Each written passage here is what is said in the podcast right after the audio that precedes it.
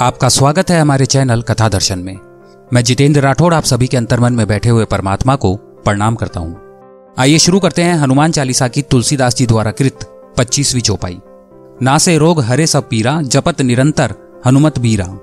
वीर हनुमान जी, आपका निरंतर जप करने से सब रोग नष्ट हो जाते हैं और सब कष्ट दूर हो जाते हैं।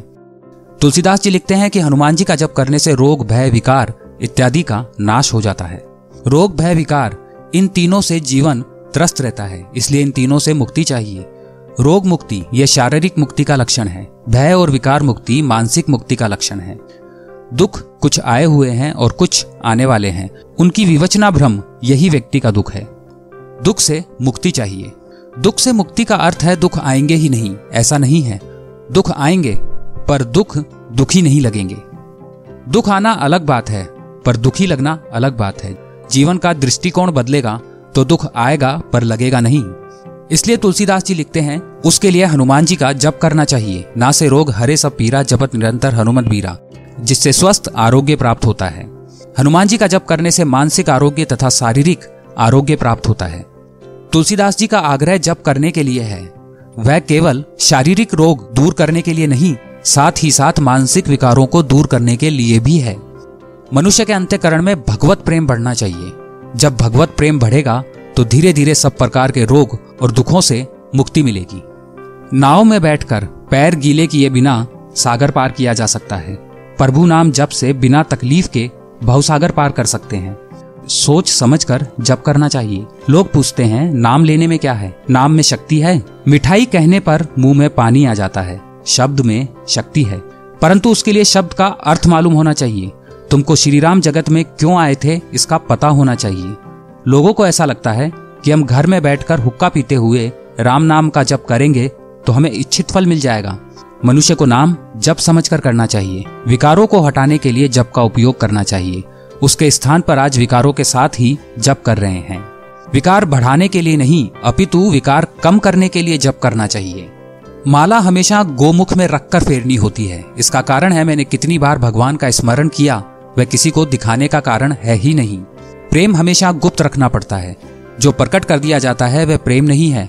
पुराने जमाने में नव परिणीता कुछ दिन ससुराल में रहकर फिर अपने पीहर आती है।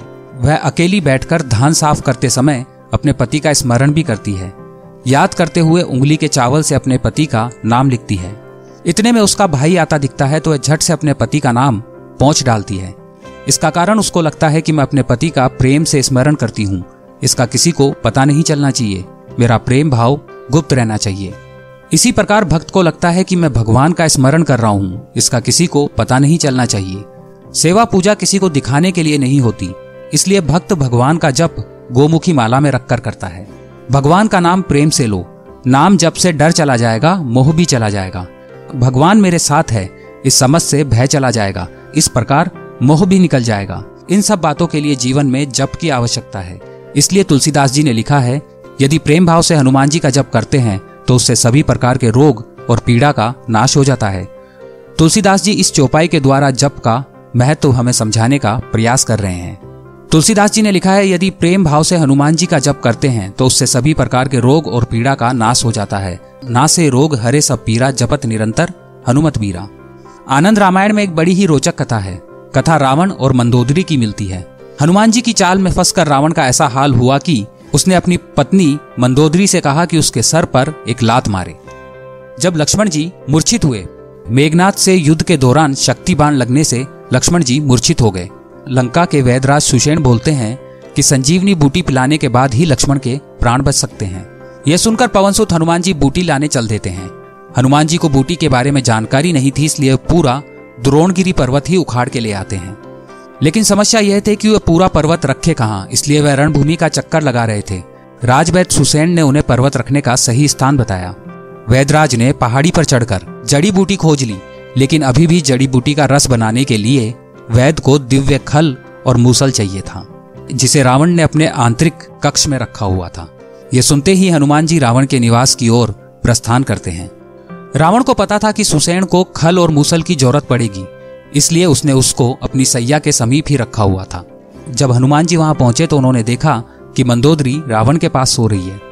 हनुमान जी ने रावण का ध्यान भंग करने के लिए उसकी सैया के नीचे जाकर रावण के केशों को पलंग के डंडे से बाँध दिया। मूसल खल को उठाकर द्वार की ओर भागने लगे। हनुमान जी को देख रावण हड़बड़ाकर उठना चाहा, लेकिन उसके बाल पलंग से बंधे होने के कारण वह असफल रहा। कई बार रावण अपने बाल की गांठ को खोलने का प्रयास करता रहा। लेकिन बाल और उलझ जाते। दरअसल हनुमान जी ने अपनी शक्ति का प्रयोग करके कुछ ऐसा जादू किया था, जब तक मंदोदरी द्वारा रावण के सर पर लात नहीं पड़ेगी, तब तक वह गांठ नहीं खुल सकती। हनुमान जी को रोकने के लिए रावण अपनी पत्नी को जगाने लगा। यह सब देखकर हनुमान जी हंस रहे थे। रावण ने अपना शीश मंदोदरी के सामने झुकाया और सिर पर लात मारने के लिए प्रार्थना करने लगा। इस तरह रावण को अपनी ही पत्नी के द्वारा लात खानी पड़ी और फिर वह पलंग से उठने में सफल हुआ। हालाँकि तब तक हनुमान जी खड़ और मूसल लेकर निकल गए। हनुमान चालीसा के छब्बीसवीं चौपाई में श्री तुलसीदास जी लिखते हैं, भगवान की भक्ति कैसे करनी चाहिए? आगे के क्रमांक में उसका वर्णन है। कमेंट बॉक्स में जय श्री राम लिखकर हमारा उत्साह बढ़ाइए। आपको हनुमान चालीसा का ये क्रमांक अच्छा लगा तो इसे लाइक करें। अपने दोस्तों और परिवार के साथ इसे शेयर कीजिए। ऐसे रोचक क्रमांक आपको आगे भी सुनने को मिलते रहें, इसके लिए हमारे चैनल को आप अभी सब्सक्राइब कीजिए।